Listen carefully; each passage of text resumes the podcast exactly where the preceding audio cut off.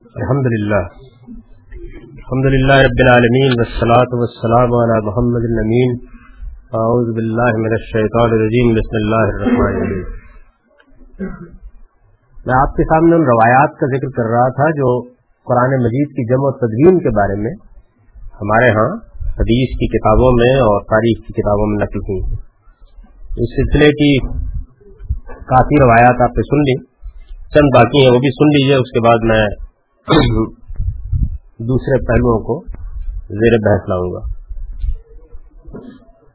ایک روایت یہ ہے کہ یہ ابن صحابی کی ہے۔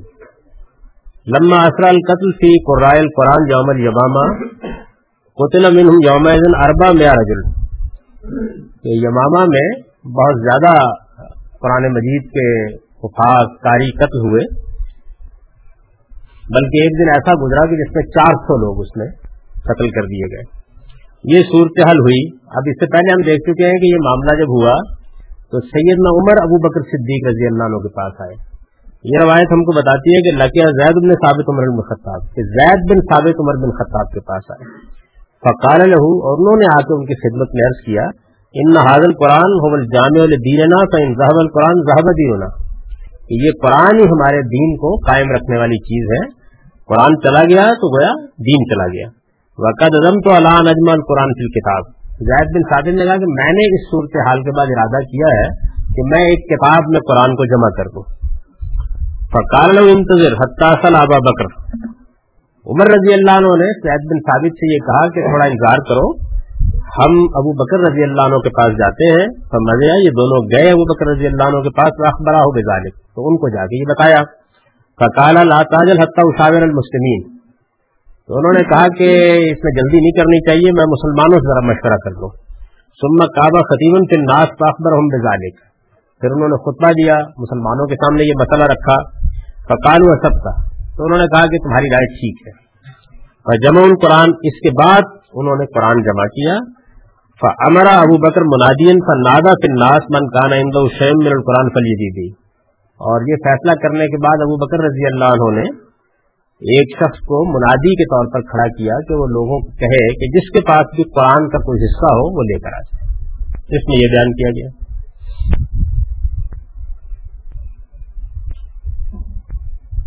اس کے بعد ایک اور روایت ہے، اس کو بھی سن لیجیے۔ لما جمع عمر بن خطاب المصف سال عرب الناس۔ یہ جب عمر رضی اللہ عنہ نے مصحف جمع کرنا شروع کیا، یہ دیکھ چکے نا ان کے بعد روایتیں ان کے بارے میں ہیں، بعض زید بن ثابت کے بارے میں ہیں۔ تو انہوں نے لوگوں سے پوچھا کہ بھائی سب سے زیادہ اچھی عربی کون جانتا ہے؟ اینا سعید بن الناس انہوں نے کہا، سعید بن آس عربی کے بڑے ماہر ہیں۔ کالا منتب الناس؟ سب سے بہتر طریقے پر کتابت کون کر سکتا ہے؟ وکیلا زید بن ثابت۔ تو کہا گیا کہ زید بن ثابت ہے۔ کالا پل سعید بل یکتب زید۔ کہ سعید املا کرائیں گے اور زید لکھیں گے۔ قطب مسائف اربا اور اس طرح انہوں نے چار مصاحف تیار کیے۔ فنفا مصف منہا القوفہ و مصف البصرا و مصف الشام و مصف الحجاز تو سید نامر نے ان میں سے ایک کوفہ مصحف بھیج دیا، ایک بسرا بھیج دیا، ایک شام بھیج دیا اور ایک حجاز بھیج دیا۔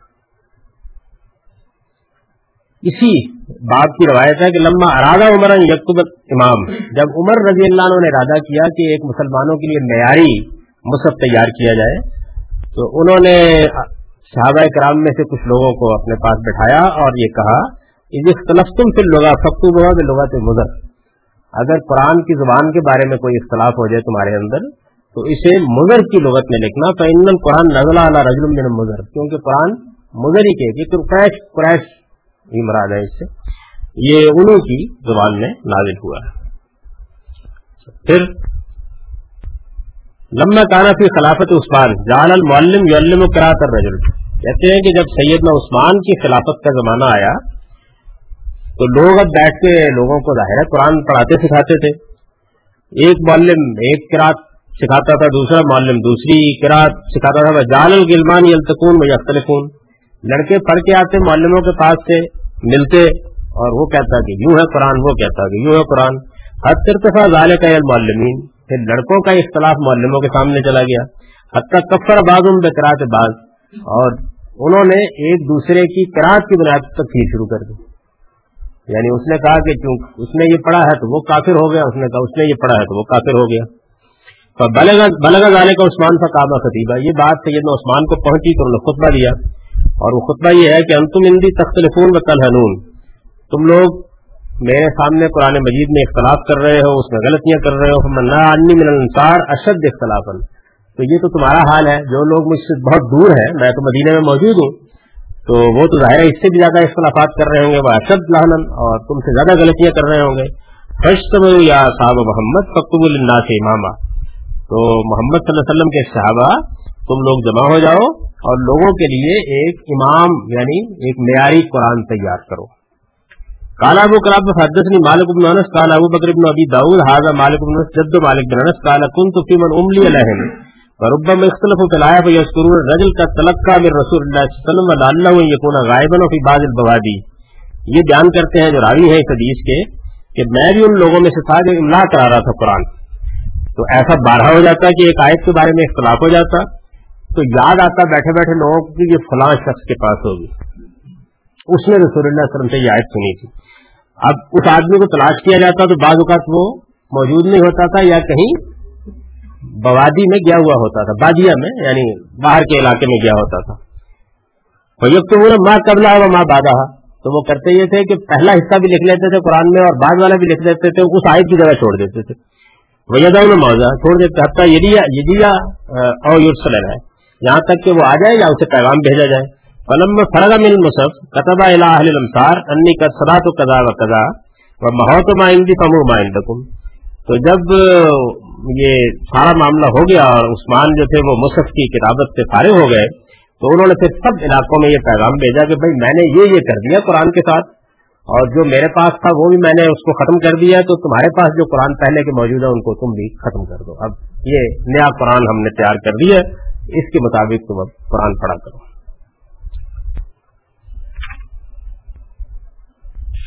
اچھا، اس کے بعد جناب ایک روایت ہے۔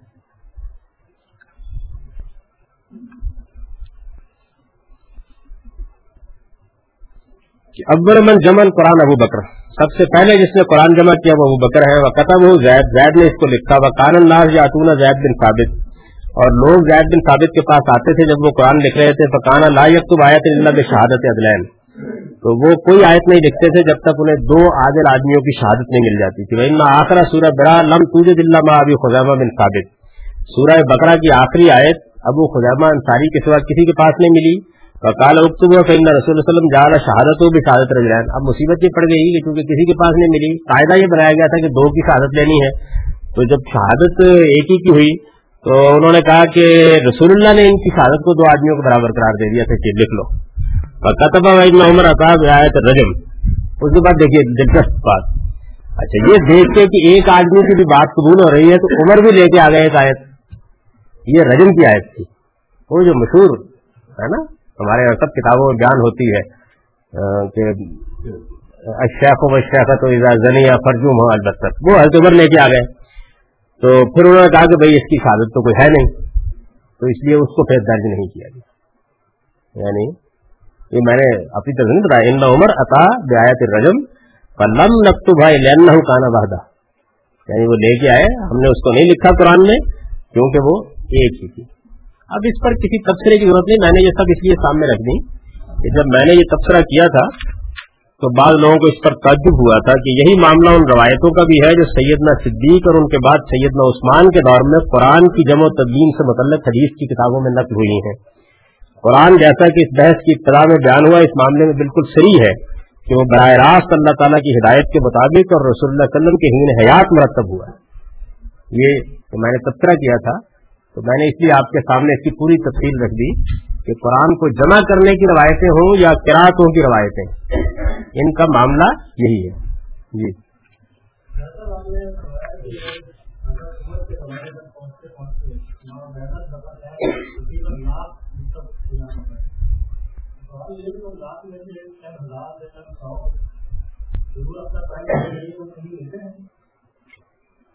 اسی طرف اسی طرف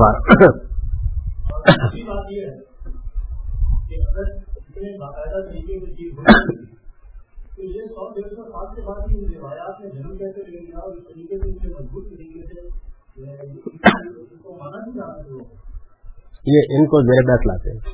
سوالات آپ سے ٹھیک ہے تو میں یہ گزارش کر رہا تھا کہ ان کے وجوہ اسباب اور اس ساری داستان سے الگ اس پر بھی گفتگو کرتے ہیں۔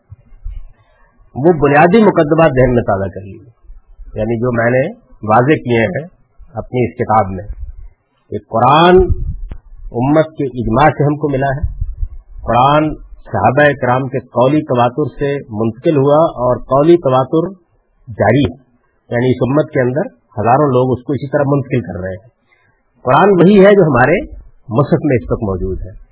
یہ وہ کراط ہے جس پر رسول اللہ علیہ وسلم نے آخری مرتبہ قرآن پڑھا ہے۔ یہ کراط عامہ ہے۔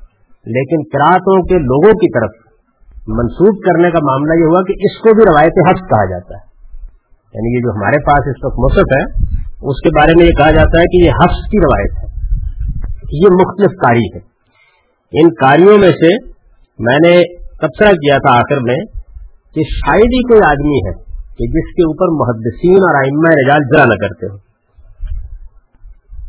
باقی جو لوگ ہیں ان کو تو تھوڑی دیر کے لیے چھوڑ دیجیے۔ میں صرف حفظ کے بارے میں یعنی جس کے بارے میں یہ بیان کیا جاتا ہے کہ سب سے زیادہ اس کی قرآت عام ہوئی۔ ہے اس کے بارے میں آپ کو ائمہ رجال کی تنقید سنا دیتا ہوں۔ ایک صاحب فن کہتے ہیں متروک الحدیث۔ اس کی حدیث نہیں قبول کی جائے گی۔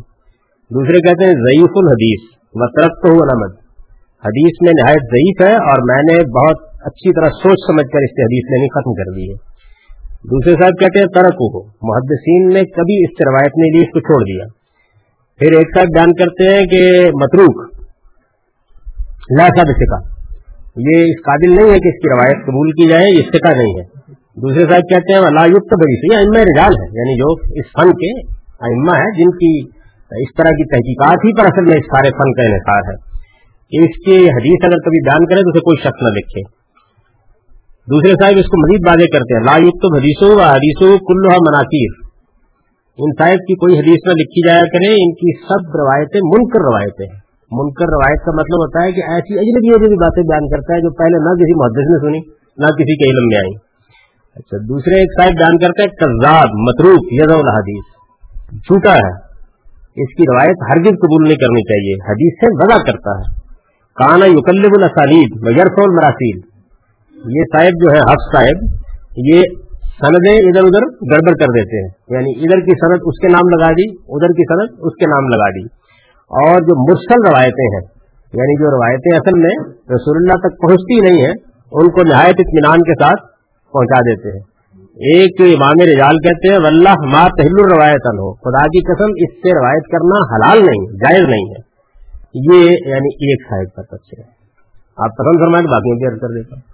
یعنی سب کا حال کم و بیچ گئی ہے چنانچہ میں نے دیکھیے اس میں بھی یہ جملہ لکھا تھا کہ یہ جو روایتیں ہیں، جن کی بنیاد پر یہ سارے نقطۂ نظر قائم کیے جاتے ہیں، یہ محض احاد ہیں، جن میں سے اکثر کے راوی یا اما رجال کے نزدیک مجھو یعنی یہ اس کی میں نے تھوڑی سی جھلک آپ کو بتا دی اور میرا خیال ہے کہ یہی بہت کافی ہے۔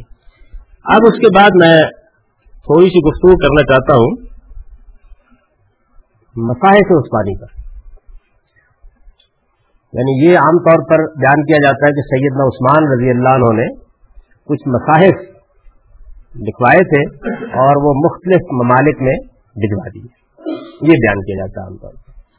اب تک جو ہمارے سامنے صورتحال آئی ہے، اس صورتحال میں جو بات نسبتاً معقول مانی جا سکتی ہے۔ یعنی روایتوں کو تو آپ نے دیکھ لیا کہ ان کے تناقضات کا کوئی شمار نہیں ہے۔ ایک روایت سیدنا زید بن ثابت سے قرآن جمع کروا رہی ہے، ایک روایت ابو بکر رضی اللہ عنہ سے کرا رہی ہے، ایک عمر رضی اللہ عنہ سے کرا رہی ہے۔ یعنی باہمی تناقضات کی بھی کوئی حد نہیں۔ بالکل متعارض روایتیں ہیں جو ہمارے ہاں کتابوں میں لکھی گئی ہیں۔ پھر اصل کے بالکل خلاف ہے۔ قرآن مجید اگر امت کے تواتر سے منتقل ہوا ہے تو یہ صورت تو نہیں ہو سکتی کہ ایک ایک لوگ ڈھونڈتے پھر رہے ہیں امت کے اجماع کے بالکل خلاف ہے۔ اور میں یہ عرض کر چکا کہ قرآن کے خلاف یعنی قرآن مجید اس معاملے میں بالکل واضح ہے، وہ اپنی تاریخ خود بیان کرتا ہے اور یہ کہتا ہے کہ اللہ تعالیٰ نے اس کو اس ترتیب کے ساتھ جمع کیا ہے، وہ اس طریقے سے امت کو منتقل کیا گیا ہے۔ اس کے بارے میں قرآن کا اپنا بیان میں اس سے پہلے عرض کر چکا ہوں۔ یہ تو صورتحال ہے ان روایات کی۔ اور یہ بھی ذہن میں رکھیے کہ قرآن مجید کے محکم دلائل اور امت کا جو اجماع ہے، اسی پر اصل میں قرآن مجید کا انتظار ہے۔ یعنی یہ جو روایتیں ادھر ادھر کی بات بیان کی جاتی ہے، وہ خواہ اس نقطہ نظر کی حمایت میں یا دوسرے کی نقطہ نظر کی حمایت میں ہو؟ وہ اصل بنا استدلال نہیں ہے۔ وہ تو میں نے صرف آپ کو یہ بتا دیا کہ بھائی، اگر دیکھنا ہے روایتوں کو، تو بعض دوسری نوعیت کی روایتیں بھی موجود ہیں۔ مسائل عثمانی کے بارے میں جو کچھ بیان کیا جاتا ہے، اس کو ذرا تھوڑی دیر کے لیے سمجھ لیجیے کہ اس کی نوعیت کیا ہے۔ عقلی طور پر اگر دیکھا جائے تو یہ جو حدیث ہے، سب احرف والی اس کے پس منظر کو نکال دیا جائے۔ یعنی یہ بیان کیا جاتا ہے نا کہ ایک صاحب کو قرآن پڑھتے ہوئے دیکھا، دوسرے صاحب کو قرآن پڑھتے ہوئے دیکھا، یہ نکال دیا جائے۔ اور جو جملہ نبی صلی اللہ علیہ وسلم کی طرف منسوخ کیا گیا ہے ان ضلع القرآن والا سبا تحرف کہ قرآن سات حرفوں پر نازل ہوا۔ اگر پس منظر اس کا الگ کر دیا جائے۔ یعنی اب چونکہ پس منظر کے ساتھ روایت آئی ہے تو الگ کیا تو نہیں جا سکتا۔ اسی میں دیکھا جائے گا، اس میں کوئی معنی نہیں بنتے۔ لیکن اگر الگ کر دیا جائے تو پھر قرآن مجید کی روشنی میں اس کی بالکل ٹھیک پڑ دی جاتی یعنی معلوم ہو جاتا ہے کہ اصل میں بات کیا کہی گئی۔ اور اس وجہ سے میرا بھی رجحان یہ ہے اور استاد امام کا بھی رجحان یہ تھا کہ جملہ اتنا ہی تھا۔ لوگوں کی سمجھ میں نہیں آیا اور اس کے بعد اس کے ساتھ بے شمار اضافے ہوتے چلے گئے اور پھر ایک پوری داستان موجود ہوتی ہے۔ اگر جملہ اتنا لے لیا جائے تو قرآن مجید میں وہ آیت موجود ہے سورہ حجر میں جس کی روشنی میں اس کی بالکل وضاحت ہو جاتی ہے، معلوم ہو جاتا ہے کہ مراد نبی صلی اللہ علیہ وسلم کی کیا ہو سکتی۔ اگر اتنی بات لے لیجیے اسی طریقے سے یہ جو سید ابو بکر صدیق اور حضرت عمر کے زمانے میں جو کچھ ہوا ہے یا حضرت عثمان کے زمانے میں، اس کو بھی اگر ان تفصیلات سے الگ کر لیا جائے تو بات کچھ اتنی غیر معقول نہیں محسوس ہوتی۔ یعنی ظاہر ہے کہ رسالت صلی اللہ علیہ وسلم نے قرآن لکھوا دیا، جمع کرا دیا، لوگوں کو یاد کرا دیا۔ اس کے بعد اگر حکومت نے اس کا اہتمام کیا کہ ایک نسخہ جو ہے اس سے نقل کر لیا جائے اور وہ نبی صلی اللہ علیہ وسلم کے خلیفہ کے پاس موجود رہے۔ تو یہ اہتمام تو ہم آج بھی کرتے رہتے ہیں قرآن مجید کے بارے میں۔ یا سیدنا عثمان نے یہ محسوس کیا کہ مختلف جگہوں پر لوگ غلط طریقے سے قرآن پڑھنے لگ گئے ہیں، یہ مختلف قرآتوں پر اختلاف کر رہے ہیں اور انہوں نے لوگوں کو ایک قرآت پر جمع کرنے کی کوشش کی۔ تو یہ بات ایک حد تک معقول ہو سکتی ہے۔ ہمارے اپنے زمانے میں یہ واقعہ پیش آیا کہ ذوالفقار علی بھٹو صاحب کو جب یہ بتایا گیا کہ ہمارے یہاں بہت سے لوگ غلط قرآن چھاپ رہے ہیں۔ اور جب بتایا گیا کہ قرآن مجید میں ایسی ایسی غلطیاں ہو رہی ہیں چھاپا خانے والوں کی طرف سے، تو انہوں نے حکومت پاکستان کی طرف سے پورا قانون نافذ کیا، جو اس وقت نافذ ہے ہمارے ملک میں، کہ قرآن کو چھاپنے میں یہ اہتمام کیا جائے گا، اس طریقے سے اس کے اوپر کسی آدمی کی سند ہوگی۔ تو جب آپ قرآن دیکھیں، چھپے ہوئے تو اس کے آخر میں باقاعدہ ایک مہر لگی ہوتی ہے، جس میں بتایا جاتا ہے کہ یہ میں نے پڑھ لیا ہے۔ اور وہ آدمی جو ہے ہوتا ہے اس کا، کہ میں نے اس کو اچھے طریقے سے پڑھ لیا، پروف ریڈنگ پر خرچ نہیں کیا جاتا تھا اور اس میں بہت سی خرابی ہو جاتی۔ تو کسی حد تک یعنی کہا جا سکتا ہے کہ اہتمام کیا ہوگا حکومت نے؟ قرآن مجید کی مزید اشاعت کا یا اس کے نسخے نقل کروانے کا یا لوگوں کے یہاں بھیجنے کا، لیکن جیسے یہ داستان سنائی جاتی ہے، اس کی کوئی کل دی گئی یعنی جس طریقے سے اس کو بیان کیا جاتا ہے۔ اس وجہ سے میں نے اس کو یہاں لیا بھی نہیں تھا اور یہ در حقیقت یہاں میرا موضوع بھی نہیں۔ یہ تو ایک ضمنی بحث تھی جو اس جانب نکل گئی۔ سیدنا عثمان کے بارے میں جو یہ کہا جاتا ہے کہ انہوں نے چھ یا سات یا بعض روایتوں کے مطابق پانچ نسخے مختلف جگہوں پر بھیجے تھے۔ اور ان کے ساتھ کاری بھی انہوں نے بھیج دیا تھا۔ یہ جو کچھ ہے، یہ بھی اخبار احاط پر مبنی۔ یعنی یہ نسخوں کے بارے میں جو کچھ کہا جاتا ہے، یہ بھی بالکل کچھ روایتیں ہیں جو بیان کی جاتی ہیں۔ اس کے بعد پھر مختلف لوگ جو ہے وہ بیان کرتے ہیں کہ میں نے یہ نسخہ فلاں جگہ دیکھا تھا، میں نے فلاں جگہ دیکھا تھا، اور اپنی کتابوں میں اس کی تفصیل بیان کرتے ہیں۔ کیا دیکھا تھا، کیا نہیں تھا، یہ کوئی چیز حتمی طور پر نہیں کہی جا سکتی۔ ان میں سے کتنے نسخے اس وقت موجود ہیں اس کی میں داستان آپ کو سنا دیتا ہوں۔ لیکن جتنی کتابیں بھی اس معاملے میں بیان کرتی ہیں، وہ صرف یہی نہیں کہتی کہ پانچ چھ نسخے تھے، بلکہ وہ پھر آگے صورتحال پیدا کر دیتی ہیں، وہ نسخوں کے اختلافات بتاتی ہیں۔ مطلب کسی نسخے میں فیز زیادہ ہے، کسی نسخے میں واؤ زیادہ ہے، کسی نسخے میں واؤ کم ہے، یہ بھی وہ بیان کرتی ہے تو قرآن مجید کا جو ہمارے پاس نسخہ اس وقت موجود ہے، امت کے ہاتھوں میں وہی ہے۔ یعنی امت کے ہاتھوں میں نسل بعد نسل وہی نسخہ ہے۔ یہ جتنی روایتیں بیان کی جاتی ہیں، وہ تمام روایتیں کتابوں میں موجود ہیں۔ ایسا نہیں کہ اس کے اوپر امت نے قرآن اپنے رائج کر رکھے ہوئے ہیں۔ مراکز وغیرہ میں جو رائج ہے، اس کے بارے میں میں نے آپ سرچ کر دیا کہ یہ بات اگر میں نے تو یہاں اس وقت تک یہ تحقیق نہیں ہوئی تھی، تو اصول پر بات بیان کر دی تھی۔ لیکن بعد میں جب تحقیق ہوئی تو یہ بھی معلوم ہو گیا کہ ایک خاص دور میں حکمرانوں نے باقاعدہ وہاں پہ اس کا نفاذ کیا۔ ہے تو اس طریقے سے اس کا تواتر بھی ختم ہو جاتا ہے۔ ظاہر ہے کہ آج اگر کسی کراط کو ہم مثال کے طور پر آسم کی کراط ہم پکڑ لیں یا ابو امر دمشقی کی کراط پکڑ لیں اور اس کو قانون سے نافذ کر دیں، تو وہ تو آج نافذ ہوئی ہے نا۔ یعنی یہ خبر واحد آج نافذ ہو گئی ہے، ہو سکتا ہے کل کو لوگ اس کو قبول کر لیں، لیکن یہ کہ قرآن مجید کا تواتر اصل میں اسی نسخے کو حاصل ہے، یہ بات بڑے اطمینان کے ساتھ سمجھ لینی چاہیے۔ ان نسخوں کے بارے میں کچھ نہیں کہا جا سکتا۔ اب اس کے بعد ایک نسخہ، ظاہر ہے کہ وہ اہمیت کا حامل ہے۔ وہ یہ کہ جو حکومت اپنے پاس رکھ رہی تھی یعنی ابو بکر صدیق رضی اللہ عنہ رکھا عمر رضی اللہ عنہ رکھا عثمان رضی اللہ عنہ کے پاس بھی، جس کو امام کہا جاتا ہے۔ تھوڑی دیر کے لیے مان لیجیے۔ تو سیدنا عثمان کے بارے میں یہ بات تاریخ میں بیان ہوئی ہے کہ وہ اسی نسخے کی تلاوت کر رہے تھے جب ان کی شہادت ہوئی۔ یعنی جو سرکاری نسخہ ان کے پاس تھا، یہ بیان کیا جاتا ہے کہ اسی کی تلاوت کر رہے تھے اور جب ان کی انگلیاں کاٹتی گئیں، پہلا بار ہاتھ پر ہوا ہے، تو اس کے چھینٹے اس پر پڑ گئے۔ اب باقی جو نسخے ہیں وہ تو اس وقت دنیا میں کہیں نہیں پائے جاتے یعنی کتابوں میں پائے جاتے ہیں۔ کچھ معلوم نہیں کہاں سے کہاں نہیں ہے۔ لیکن یہ چھینٹوں والے دو نسخے دنیا میں موجود ہیں۔ ایک وہ جو تاجکن میں ہے اور دوسرا وہ جو کوپ کاپی میوزیم میں استنبول میں ہے۔ یعنی یہ دو نسخے اس وقت پائے جاتے ہیں۔ یعنی ایک تو یہ نا کہ سیدنا عثمان سے جو نسبت رکھنے والے نسخے ہیں، ان کے بارے میں بھی کہتے ہیں لوگ فلانے میں وعدہ پایا جاتا ہے، کوئی کچھ حصہ پایا جاتا ہے، لیکن جو پورے کے پورے قرآن موجود ہے اور سیدنا عثمان سے جس کی نسبت ہے، یہ دو نسخے اس وقت دنیا میں اس وقت موجود ہیں۔ یہ میں بتاتا ہوں کہ ان کی تاریخ کیا ہے، لیکن یہ موجود ہے۔ ایک تاشکند میں اور ایک کوپ کاپی میوزیم میں۔ تاریخی لحاظ پہلے یہ سن لیجیے کہ جو نسخہ اس وقت توپ کاپی میوزیم میں ہے، وہ کیا ہے؟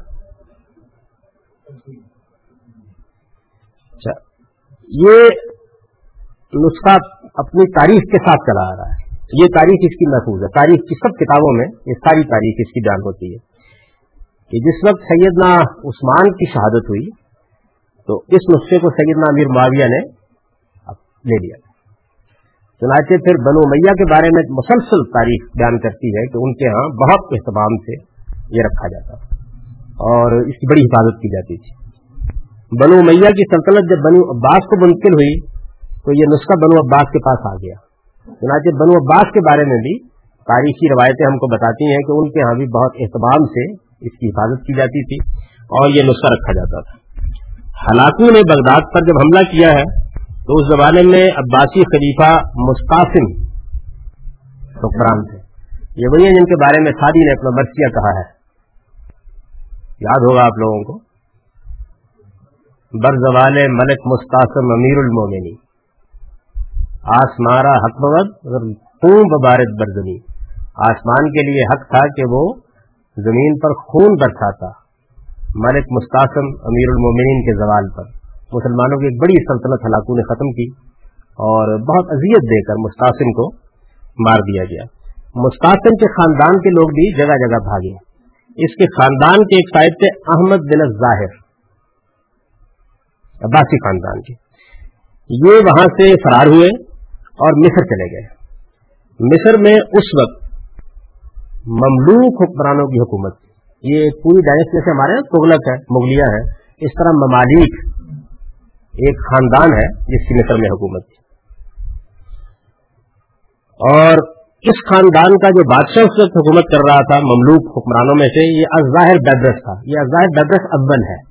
یعنی ایک ایک بیبرس ثانی بھی ہوا ہے۔ جیسے ہوتا نا، لوئی۔ دوم اور لوئی کا حرم۔ تو اس طریقے سے بیبرس اول اور بیبرس دوم بھی ہے۔ احمد بن ظاہر یہ صاحب جب وہاں پہنچے، تو اب ان کے نصب حسب کی تحقیق کے لیے کمیٹی بنائی گئی۔ چنانچہ تحقیق کے بعد یہ بات بتایا جاتا ہے کہ مان لی گئی کہ یہ عباسی خاندان ہی کے چشپ و چراغ ہے۔ یعنی یہ معلوم ہو گیا، تحقیق ہو گئی۔ چنانچہ قزات علماء آیان مملکت کا ایک بڑا غیر معمولی جلسہ منعقد کیا گیا اور اس میں ان کو خلیفہ بنا دیا گیا۔ یعنی ایک تو عباسی خلافت کی وہ تاریخ ہے نا جو بغداد میں ختم ہو گئی مستقل پر۔ اس کے بعد مصر میں جو عباسی خلافت شروع ہوئی، تو اس میں ان کو خلیفہ بنایا گیا۔ اور ان کا لقب المستنصر دوم قرار پایا، کیونکہ ایک المستنصر پہلے ہو چکے ہوئے تھے۔ اچھا، تین سو سال تک مصر میں یہ خلافت، ممالک کی، مملوکوں کی حکومت۔ نہیں، وہ تو خلیفہ بنایا گیا، وہ ملوک اور سلطان تھے۔ مسلمانوں نے کبھی خلافت کا دعویٰ نہیں کیا عباسی خاندان کے علاوہ۔ یعنی آپ یوں سمجھیں کہ خلیفہ تو وہی رہتا تھا۔ وزیر اعظم جیسے برطانیہ میں ہوتا ہے نا، تو یہ سلطان یا ملک اس نام سے مختلف لوگ حکومت کرتے رہتے تھے۔ تو انہوں نے خلیفہ بنا دیا ان کو یعنی پوری مسلمان امت کا خلیفہ بنا دیا۔ اور یہ بس نام کے خلیفہ تھے یعنی خلافت ان کو دے دی جیسے کہ برطانیہ میں بادشاہ ہوتی ہے، باقی حکومت کا نظم تھا، وہ وہی لوگ چلا رہے تھے ممالک چلا رہے تھے۔ اچھا عثمانی ترکوں نے پندرہ سو سترہ میں مصر پر قبضہ کیا۔ یعنی اس کے بعد یہ جو آپ نے دیکھا ہوگا، اس زمانے میں بھی ایک روایت بڑی زیر بحث آ گئی تھی۔ جس میں دامک نام کے ایک قصبے کا ذکر تھا کہ وہاں نسرانیوں کی فوجیں جمع ہوں گی تو لوگوں نے اس کو نظر انداز کر کے افغانستان میں روایت کو منتخب کر دیا تھا۔ میں نے اس زمانے میں یاد ہوگا، توجہ دلائی تھی کہ یہ یہاں کے لوگوں کو معلوم ہو یا نہ ہو، لیکن تاریخی طور پر معلوم ہے کہ یہ وہی قصبہ ہے جس میں عثمانیوں نے ممالک کو شکست دی اور عثمانی حکومت قائم ہوئی ہے تو یہ بڑا مشہور قصبہ ہے تاریخ میں۔ لیکن آج کل لوگوں کو عام طور پر اس کے بارے میں معلوم نہیں تو اسے افغانستان میں لے آئے تھے، یہ فلسطین کے بالکل قریب ہے، وہاں پہ۔ تو عثمانی ترکوں نے پندرہ سو سترہ میں مصر پر قبضہ کیا۔ اس میں بھی ایک عام قصہ یہ مشہور ہو گیا ہے کہ یہ حکومت ممالک سے عثمانیوں کی طرف منتقل ہوئی سلطان سلیم کے زمانے میں۔ جبکہ محققین اس معاملے میں متفق الفظ کم و بیش کہ یہ سلطان سلیمان قانونی کے زمانے میں ہوا ہے۔ تو یہ بڑے جل القدر عثمانی حکمران ہیں۔ تو سلطان سلیمان قانونی کے زمانے میں عثمانیوں کو خلافت منتقل ہوئی۔ اب اس موقع پر احمد ظاہر کو پہلا خلیفہ بنایا گیا تھا عباسی مصر میں۔ تو ان کے اخلاق میں جو خلیفہ اس وقت تھے عباسی، وہ المتوکل۔ احمد ظاہر جب وہاں گئے ہیں، تو جو یہ چیزیں لے کر گئے ساتھ یعنی نصب حسب تو خیر لے کے گئی ہوں گے ساتھ، لیکن اس کے ساتھ جو چیزیں لے گئے، ان میں نبی صلی اللہ علیہ وسلم کے تبرکات تھے اور یہ قرآن بھی تھا، یہ ساتھ لے کر گئے۔ حضور کا عصا اور بعض اس طرح کی چیزیں، یہ بھی خلافت کے پاس مسلسل چلی آ رہی تھی اچھا یہ متوکل جو ہے ان کے پاس وہ قرآن اور تبرکات تھے، جس دن سلیمان کو اقتدار منتقل کیا گیا اور یہ پرامن طریقے سے منتقل ہوا۔ تھا یعنی عباسیوں نے خود سرنڈر کر دیا۔ صورت واضح ہو گئی تھی، بالکل کیا ہو گیا۔ تو یہ جب منتقل ہوا ہے، تو اس موقع کے اوپر یہ تبرکات اور قرآن جو ہے، یہ سلیمان قانونی کو دے دیا گیا۔ چنانچہ یہ پھر جو ہمارا وائٹ ہاؤس تھا کسی زمانے میں، عثمانیوں کا دارالحکومت تھا اور اس میں ان کا جو بڑا محل تھا، اس میں اس کو رکھا گیا اور اس کے اوپر چالیس آدمیوں کی گارڈ مقرر کی گئی۔ اور جس طرح اب ہمارے یہاں ہے نا کہ اسٹافات جو خادم الحرمین شریفین ہے تو چالیس گارڈ جو مقرر کی اس میں ایک خود خلیفہ بھی تھا۔ یعنی وہ باقاعدہ اپنی باری پر وہاں جاتا تھا اور دام لکھتا تھا اپنا کہ وہ بھی ایک گارڈ ہے۔ اس میں بس تبرکن یعنی ظاہر ہے کہ وہ ڈیوٹی تو نہیں دیتا ہوگا۔ تو عثمانی سلطان بھی اس میں تھا۔ یہ جب پھر عثمانیوں کی حکومت انیس سو چوبیس میں ختم ہوئی ہے ابھی۔ تو اس کے بعد ترکی حکومت نے اس محل کو ایک میوزیم میں بدل دیا۔ یہ وہی پڑا ہوا ہے اب بھی۔ اور اس کا وہی سفا کھلا ہوا ہے جس پر سیدنا عثمان کے خون خون کے چھینٹے تھے۔ یہ جو اس کی میں نے آپ کو تاریخ پوری بتا دی۔ اچھا یہ جو سارا میں نے آپ کو بتایا، یہ ساری داستان ہماری عربی تاریخوں میں بھی موجود ہے اور ترکی تاریخوں میں موجود ہے۔ لیکن ہماری تاریخوں کا جو انداز عام طور پر رہا ہے، وہ چونکہ اس طرح کا ہے کہ اس میں بہت سی چیزیں بیان کی جاتی ہیں، تو پھر ایک بڑے جلیل قدر محقق ہوئے اسی صدی میں احمد تیمور پاشا۔ جی، بیسویں صدی میں جن لوگوں نے تاریخ پر کام کیا مسلمانوں کی، ان میں ایک بڑے نامور مایاناز لوگوں میں سے ہیں۔ ان کی بڑی مشہور کتاب ہے الاسار النبویہ۔ الاسار النبویہ میں انہوں نے تحقیق کی ہے اس نسخے کے بارے میں، اور ان کا کہنا بھی یہ ہے کہ اس نسخے کی حد تک ہم اطمینان سے یہ بات کہہ سکتے ہیں، تاریخی عقائد کی بنیاد پر کہ یہ وہی نسخہ ہے جو پورے سارے چین میں چلا آ رہا ہے۔ یعنی سیدنا عثمان سے یہ بنو میاں کے پاس آیا ہے، پھر وہاں سے بنو عباس کے پاس آیا ہے، وہاں سے یہ مصر کی عباسی خلافت کے پاس گیا ہے اور وہاں سے سلیمان قانونی کو جب اقتدار منتقل کیا گیا تو یہ عثمانیوں کے پاس آ گیا ہے۔ یہ تو اس نسخے کے بارے میں تاریخی چیزیں ہیں۔ لیکن بہرحال یہ تاریخی چیزیں یعنی کوئی قرآن حدیث نہیں ہے۔ یعنی اس میں بہت سے سوالات کیے جا سکتے ہیں۔ مثلا سیدنا عثمان سے کیا پھر واقعی امیر معاویہ تک یہ پہنچ گیا تھا؟ کیونکہ بہت خانہ جنگی کی صورت رہی ہے نا؟ یعنی ایسا تو نہیں ہوا کہ حضرت عثمان جس دن شہید ہوئے، اسی دن حضرت امیر معاویہ نے جا کے اقتدار سنبھال لیا۔ ایک لمبا عرصہ اس کے بعد گزرا ہے۔ وہ کہاں رہا؟ یہ سوال پیدا ہوتا ہے۔ پھر اس کے بعد یہ ہے کہ بنو امیہ کو جب بنو عباس نے خدیڑ کر نکال دیا ہے، تو یہ کیسے ممکن ہوا؟ بنو عباس کے پاس ظاہر ہے کہ اس کے بارے میں بھی کچھ سوالات پیدا ہو سکتے۔ پھر اگلا مسئلہ یہ ہے کہ مستقم کو جب مارا گیا، تو احمد ظاہر جو لے کر گئے ہیں، تو یہ بھی تو ایک درمیان میں مخصوص صورتحال پیدا ہو جاتی ہے۔ عثمانیوں کے پاس ممکن ہونا کیونکہ قریبی تاریخ کا واقعہ ہے اور موجود ہے، تو میں اس کی یعنی نفی نہیں کر رہا۔ تاہم، ہمارے پاس جو تاریخی مواد موجود ہے، وہ ایسا نہیں کہ اس کو حتمی کر دیتا ہو۔ زیادہ سے زیادہ وہ کرینہ پیدا کرتا ہے کہ یہ وہ نسخہ ہو سکتا ہے، اس پر خون کے ٹھیک موجود ہے اچھا اب اس کے بعد جو دوسرا نسخہ ہے تاشکن میں یاد ہوگا آپ کو کہ ایوب خان تک گئے تھے تو بہت اس کا غلغلہ ہوا تھا اور پھر اس کے بعد بہت سے لوگوں نے یہ لکھا کہ ان کو سعادت حاصل ہوئی ہے۔ تو عثمان والا نسخہ لکھنے کی۔ کوثر نیائی صاحب نے اس کے اوپر ایک مضمون لکھا، اور لوگوں نے لکھا، بہت سے لوگوں نے۔ تو اس نسخے کے بارے میں تو ظاہر بات ہے کہ اگر تاریخی حقائق یہ ہے تو پھر یہ خون کے چٹے کہاں سے آئے ہیں؟ ظاہر ہے کہ یہ باور کرنا آسان نہیں ہے۔ یعنی جو تاشکن کا نسخہ ہے۔ جو اس معاملے میں محققین اب تک کر سکے ہیں اس کے بارے میں میں اس کا بھی خلاصہ آپ کو بیان کر دیتا ہوں۔ یعنی بیان یہ کیا جاتا ہے اس نسخے کے بارے میں، جو کچھ ماوران نہر کی تاریخیں جو لکھی ہیں وہاں کے لوگوں نے، وہ یہ کہتے ہیں کہ یہ تیمور بغداد سے اپنے ساتھ لایا۔ اب تیمور نے بغداد کے اوپر جب حملہ کیا ہے، تو اس وقت عباسی خلافت تو ختم ہو چکی۔ یعنی ایک نسخہ تو احمد ظاہر لے کر چلے گئے۔ اس میں تو کوئی انقطاع نہیں ہے۔ باہر عباسی خاندان کا ایک آدمی گیا، اس کو اس وقت کے مسلمانوں نے خلیفہ مانا اور اس کی خلافت قائم ہو گئی یعنی یہ سارا معاملہ ہوا۔ لیکن تمور جب گیا ہے تو اس وقت تو بغداد پر خلافت کا کنٹرول تھا ہی نہیں، ختم ہو چکی۔ سو ڈیڑھ سو سال پہلے ختم ہو چکی تھی۔ اور جو ہمارے یہاں سلاطین عام طور پر حکومت کرتے رہے نا، یہ خوارزم شاہی سلاطین ہے میں نے آپ سے کیا نا کہ ایسا ہوتا تھا کہ حکمران تو آئینی حکمران تو سمجھا جاتا تھا، خلیفہ ہی ہمارے یہاں۔ لیکن جہاں جہاں کوئی طاقتور لوگ ہوتے تھے، وہ اپنی سلطانی قائم کر لیتے یہ سلطان محمود غزنوی، سلطان خوارزن کا مغلوں کی بھی یہی حیثیت۔ یعنی مغل بھی عباسی خلیفہ ہی کو خلیفہ مانتے تھے۔ اور باقاعدہ خلط وہاں سے آ جاتا تھا، لیکن بہرحال وہ حکومت وہی کرتے تھے۔ عباسی خلیفہ کا حکم تو نہیں چلتا تھا۔ تو بغداد میں اس وقت سلطان احمد جلائری کی حکومت تھی یعنی جس وقت تیمور نے حملہ کیا، یہ تاریخی طور پر معلوم ہے ہم کو۔ اچھا اب تیمور کے بارے میں یہ بیان کیا جاتا ہے، وہاں کی تاریخوں میں کہ وہ لے گیا اس نسخے کو۔ تیمور کا معاملہ یہ ہے کہ یہ جو مغل جتنے بھی ہیں، ان کی یہ خوبی ہے کہ یہ پتہ نہیں کیا بات ہے، سب بہت اچھا رائٹر یعنی بابر بھی، بابر کی تست پڑھنے کی چیز ہے۔ ہمایوں کا اسی طرح اسی طرح جہانگیر یعنی وہ اپنا روزنام کا لکھتے تھے؟ عالمگیر کا۔ تو اس سے بڑی تاریخی باتیں معلوم ہوتی تیمور نے اپنی تست خود لکھی۔ یعنی تیمور اپنے جتنے بھی احوال، واقعات ہیں، اس کو خود بیان کرتا ہے اور وہ تست جو ہے، موجود ہے۔ یعنی ہم واقف ہیں اس سے۔ اس کے تیموری میں، اس کو شروع سے لے کے آخر تک پڑ جائیے، یہ کہیں ذکر نہیں یعنی بڑا واقعہ نا۔ اگر تیمور لے کر آیا تھا اس نسخے کو تاشکن میں، تو پھر اس کا ذکر ہونا چاہیے۔ تو اس کے تیموری میں، تیمور نے اپنے فتوحات بیان کیے ہیں، جو اس نے حملے کیے ہیں، ان کو بیان کیا ہے، جس طریقے سے کیے ہیں، جو کچھ لے کے آیا ہے تب بیان کیا ہے۔ لیکن تس کے تیموری میں یہ قصہ تو بیان کیا جاتا ہے، وہاں کے لوگ لکھتے ہیں یہ کہ یہ تیمور لے کر آیا تھا، لیکن خود تیمور نے اس کا ذکر نہیں کیا۔ پہلی چیز جو وہ یہ۔ اچھا اس کے بعد ایک اور چیز ہے۔ وہ یہ ہے کہ تیمور نے تو دمشق فتح کیا۔ تو تیمور کا عام طریقہ یہ تھا اور تیمور کے بارے میں بہت اچھی کتابیں انگریزی میں بھی ہیں۔ اگر آپ پڑھیں تو آپ کو یہ معلوم ہوگا کہ اس کا ایک خاص طریقہ یہ تھا کہ بہت سے بڑے بڑے جو ماہرین فن اور علماء ہوتے تھے، جس طریقے سے وہ ہیرے جواہرات لوٹ کے لاتا تھا، سونا چاندی لوٹ کے لاتا تھا، علماء بھی لوٹ کے لاتا تھا۔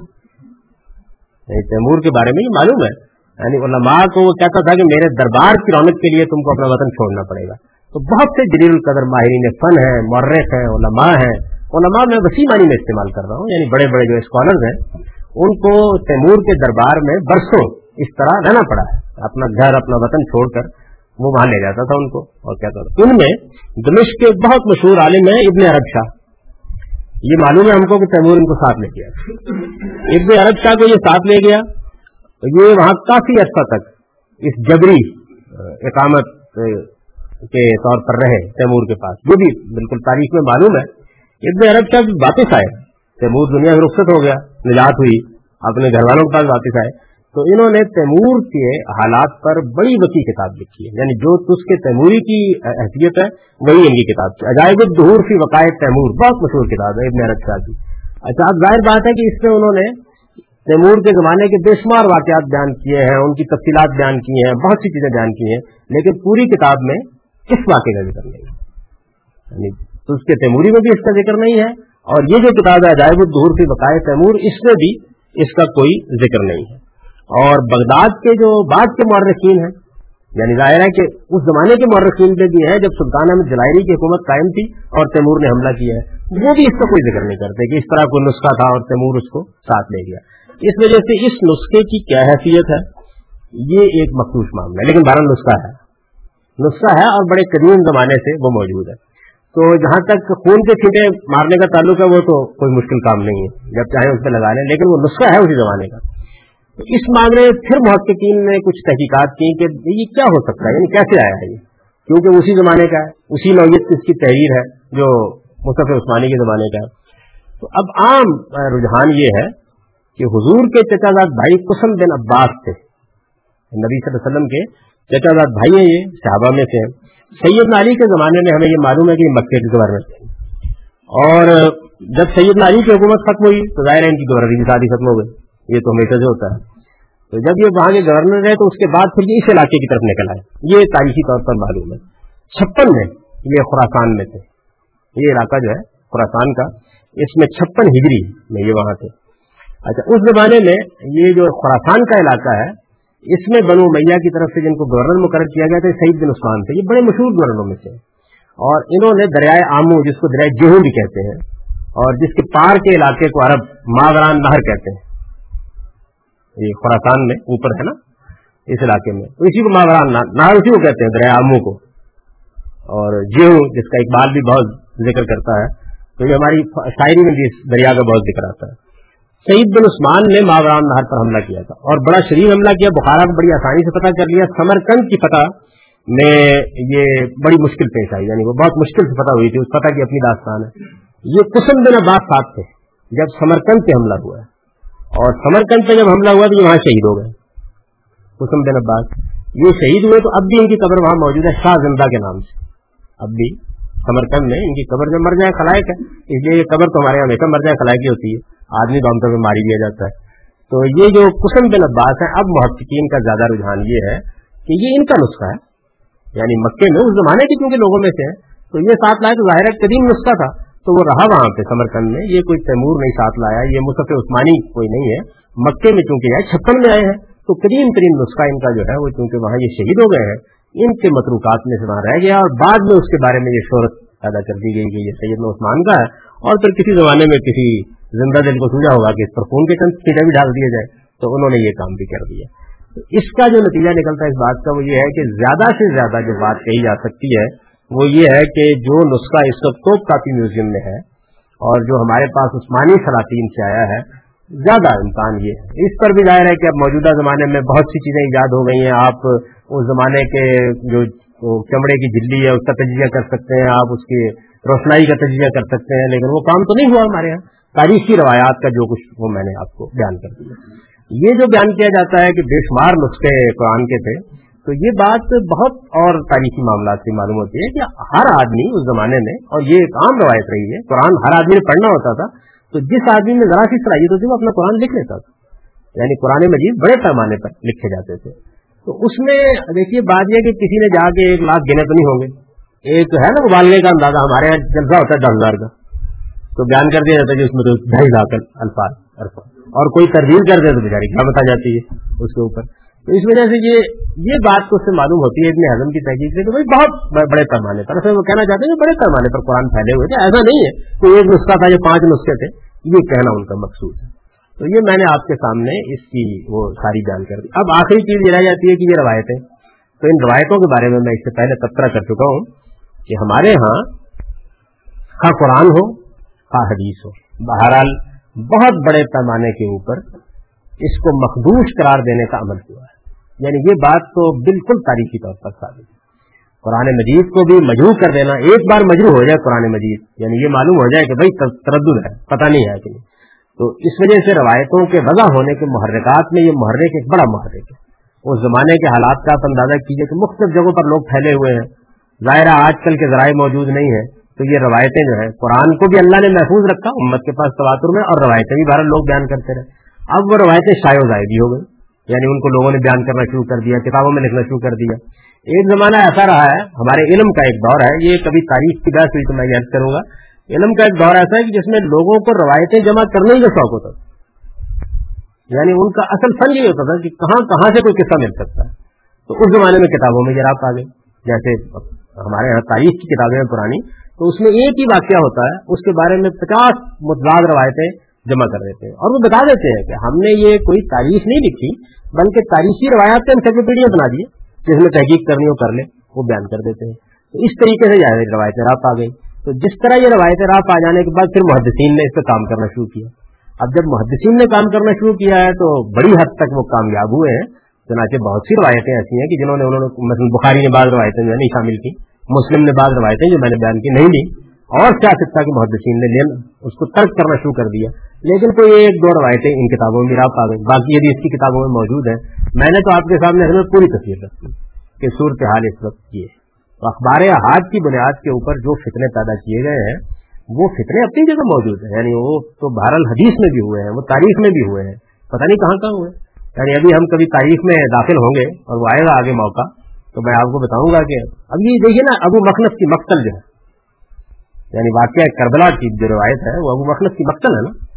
پڑھیے سر تمہیں معلوم ہوتا ہے کہ ٹیپ ریکارڈر لے کے آدمی بیٹھا ہے۔ سکینہ نے کہا کہ وہ بھی اس کو معلوم ہے۔ ابا نے کیا جواب دیا؟ وہ بھی اس کو معلوم ہے۔ اما نے کیا تبصرہ کیا وہ بھی اس کو معلوم ہے۔ آنسو نکلے تو وہ دائیں آنکھ سے نکلے یا بائیں سے نکلے گی اس کو معلوم ہے۔ دھیان کرتا ہے، بڑی تفصیل کے ساتھ۔ تو ایک دنیا ہے۔ یعنی یہ میرا خیال ہماری لائبریری میں یہاں ہے۔ شہزاد سے درخواست کریں کہ آپ کو دکھائے، اتنی موٹی کتاب ہے، کتاب المصائف یعنی یہ تو میں نے اس میں سے جو حدیث کی کتابوں میں بعض روایتیں آ گئی وہ بیان کی اتنی موٹی کتاب۔ اور وہ بہر ابن ابو داود نے وہ کتاب مرتب کر دی۔ مطلب یاد جو قصے، کہانیاں تھے سب اس میں جمع کر دی۔ مستشقین نے نہایت اہتمام کے ساتھ چھاپ دیا۔ اور وہ حق جانب ہے کہ اس کی بنیاد کے اوپر وہ اپنے قرآن مجید پہ کام بھی کرتے ہیں اور یہ کہتے ہیں کہ ان کے پاس تو حضرت عثمان والا نسخہ جائزہ کہا جا سکتا ہے۔ باقی یہ ہے کہ یہ تو خود جان کرتے ہیں کہ یہ حال تھا۔ نہ رسول اللہ علیہ وسلم کے پاس موجود تھا، نہ آیت ملتی تھی۔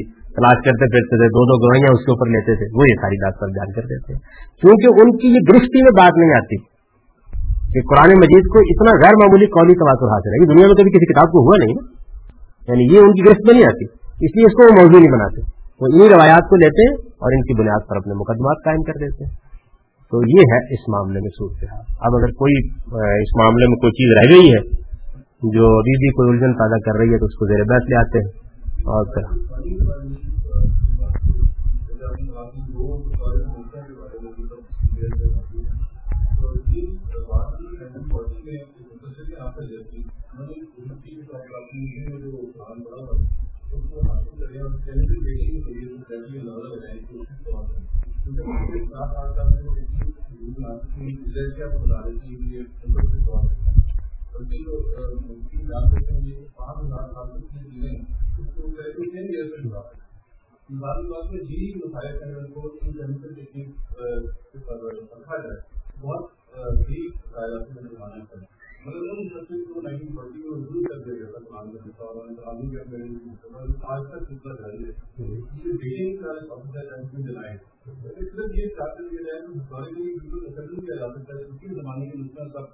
اب یہ تاریخی چیز ہے، کو عثمانی حکومت نے اس کی اجازت نہیں دی تھی۔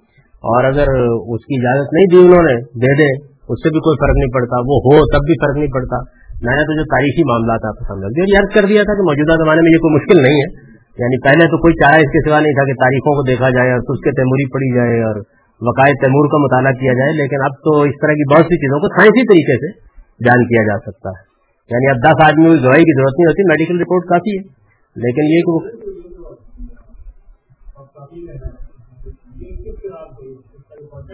نہیں بتایا یہی جاتا ہے کہ اس وقت ہمارے پاس جو متن قرآن کا بین نہیں ہوئی، وہی بتایا یہی جاتا ہے۔ تو بالکل وہی مطلب اس پر میں نے کوئی کام نہیں کیا۔ یعنی میں نے تو تاریخی حقائق آپ کے سامنے رکھ دیے ہیں۔ یہ شہزاد صاحب نے موضوع بنایا ہوا ہے قرآن مجید کی کراط کو۔ کراط تو ہے ہی نہیں نا اس کے اوپر۔ یعنی عراب نہیں لگے ہوئے۔ تو حضرت عثمان کے زمانے میں عراب قرآن مجید کے اوپر نہیں سب کیے جاتے تھے۔ قاری پڑھتے تھے اس کو اور روایت کی بنیاد پر ہوتا تھا۔ یہ بھی روایت بیان کی جاتی ہے۔ اب یہ ہے کہ اس کی تحقیق کی جائے بتایا جائے۔ تاہم یہ سب کچھ جو کچھ ہے، یہ محض آپ کی دلچسپی کے لیے میں نے عرض کر دیا تاکہ کوئی ذہن میں سوالات ہوں تو آپ کریں۔ اصل بات یہ ہے کہ قرآن ہمارے پاس امت کے تواتر اور اجماع کے ساتھ موجود ہے، الحمدللہ، اور پوری امت اسی قرآن کی تلاوت کر رہی ہے۔ اور نسل بعد نسل وہ ہمارے ہاتھوں میں ہے۔ نہ اس کی کراط میں کسی نوعیت کا کوئی تغیر ہوا ہے، نہ اس کے متن میں کوئی تغیر ہوا ہے۔ اس میں امت نے یہ اہتمام کیا ہے کہ صحابہ کرام نے، کیونکہ مختلف لوگوں نے لکھا ہے نا اس کو تو جن لوگوں نے اس کی کتابت کیا انہوں نے جہاں جس طریقے سے کتابت کر دی، ویسے ہی۔ رسم الخط ڈیولپ نہیں تھا۔ تو اگر سی کو الگ ڈال دیا تو ویسے ہی ہے۔ قرآن مجید میں اگر لاکنہ ہے نا مثال کے طور پر، تو لاکنہ کو جب بولا جاتا ہے تو فتح بولی جاتی ہے۔ تو ایک رسم الخط جو آپ قدیم رسم الخط کا مطالعہ کریں تو یہ معلوم ہوا کہ بعض جگہوں پر حرف سے رسم الخط میں اعراب بیان کیے جاتے ہیں۔ تو انہوں نے الف لگا دیا، اس کے آگے لگا ہوا ہے اسی طریقے سے۔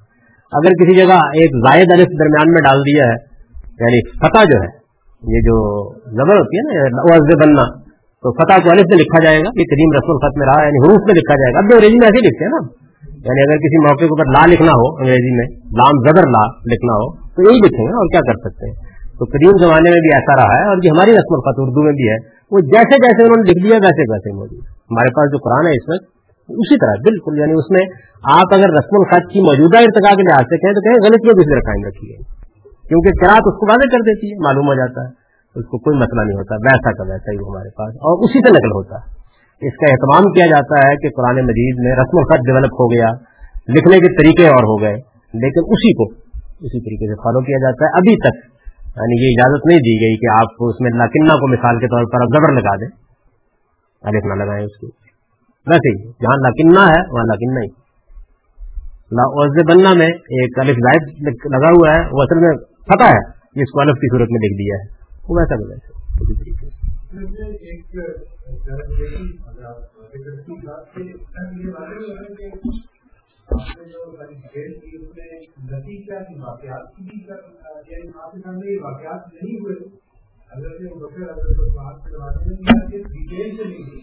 میں نے اب کر دیا کہ جو زیادہ سے زیادہ بات مانی جا سکتی ہے، وہ اتنی ہے یعنی میں نے بیان کر دیا آپ کے سامنے۔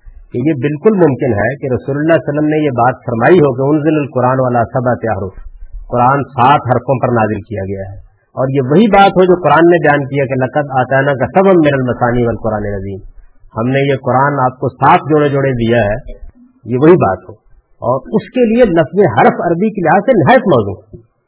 یعنی یہ تو اب تک طے نہیں ہو سکا ان لوگوں کے نزدیک حرف کا مطلب کیا ہے۔ لیکن اگر قرآن کی آیت کی روشنی میں لے لیا جائے تو جو بات قرآن نے کہی ہے اس کے لحاظ سے نہایت موضوع بات ہے. یعنی قرآن کہتا ہے کہ سات حصوں میں قرآن ہے اور سات اباد ہے قرآن مجید کے اور اس میں مکانی صورتیں ہیں.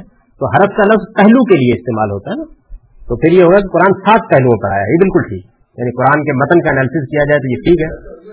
لیکن روایت کیونکہ قبل و بعد میں جس طرح بیان کرتی ہے تو اس میں اس ٹکڑے کو الگ کرنا مشکل ہے. اتنا ٹکڑا اگر ہو تو کچھ اس کی توجہ ہو جاتی ہے. اسی طرح یہ بات بھی معقول مانی جا سکتی ہے کہ واقعہ اتنا ہی ہوا ہو کہ حضرت ابو بکر نے، عمر نے، عثمان نے، سب لوگوں نے قرآن مجید سرکاری طور پر یعنی اہتمام کے ساتھ نسخے اس کے نقل کرائے ہوں، وہاں بھی رکھا ہو رکھنا چاہیے ان کو۔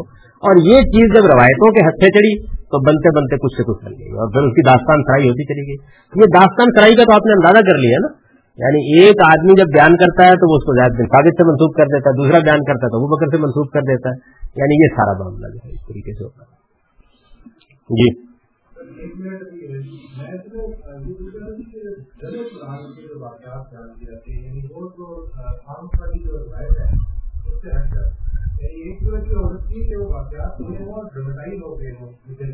میں نے وہی عرض کیا کہ اتنا واقعہ ہو سکتا ہے کہ ہوا۔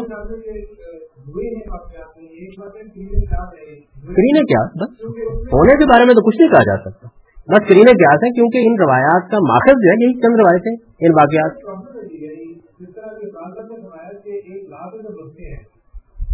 وہ لاکھ تو اوور پیریڈ بیٹھ ان کی کوئی حیثیت نہیں ہے۔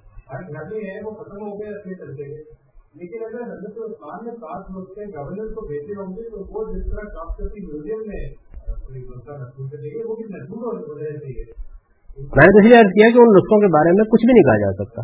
یعنی یہ لوگ ہی اپنی روایتوں میں بیان کرتے ہیں کہ میں نے مصر میں دیکھا تھا، میں نے فلاں جگہ دیکھا تھا، اس میں باؤ زیادہ تھی، اس میں زیادہ تھا۔ بہت سے لوگوں نے اس پر کتابیں لکھ دی ہوئی رات کی کتابیں۔ ہاں بالکل آپ کہہ سکتے ہیں۔ میں نے تو کہا کہ یہ واقعات اگر ہوئے ہوں گے، ہوئے ہوں گے تو اتنے سے ہوئے ہوں گے۔ جس کو بڑھا دیا ہے فقط زیب داستان کے لیے۔ اور یہ بھی ہو سکتا ہے کہ کچھ بھی نہ ہوا ہو، کچھ بھی نہ ہوا ہو، اور ویسے ہی تکلیف ہو گئے۔ وہی نہ ہو۔ یعنی دونوں امکانات موجود ہیں۔ اگر حکومت نے کچھ اہتمام کیا ہے کہ وہ مرکز میں نسخہ تیار کرا کے رکھے، تو یہ بھی کوئی خلاف عقل بات نہیں لگتی۔ اور اتنی سی بات کچھ سے کچھ ہو گئی۔ اور یہی ممکن ہے کہ ساری داستان ہی داستان بن گئی۔ بہرحال یہ داستان اتنی متلاق اتنی متضاد، اتنی الجھی ہوئی ہے، آپ خود اس سے اندازہ کر سکتے ہیں کہ کوئی ایک بات بھی وہ کرینے سے نہیں کہتے۔ کبھی زیاد بن ثابت بیٹھ گئے مرتب، کبھی انہوں نے دعوت دے دیا کبھی ابو بکر بیٹھ گئے ہیں، کبھی عثمان بیٹھ گئے ہیں۔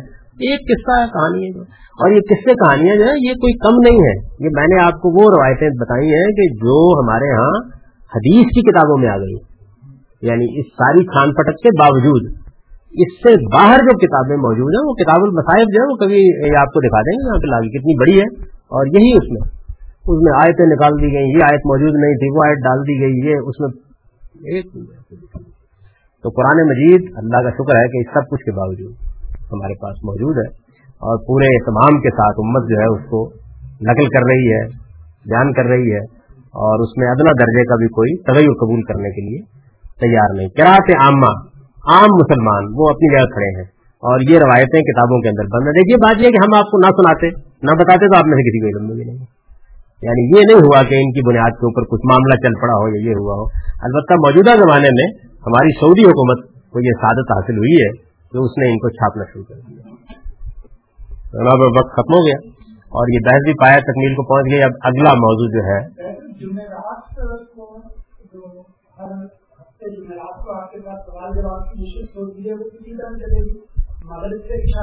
جی۔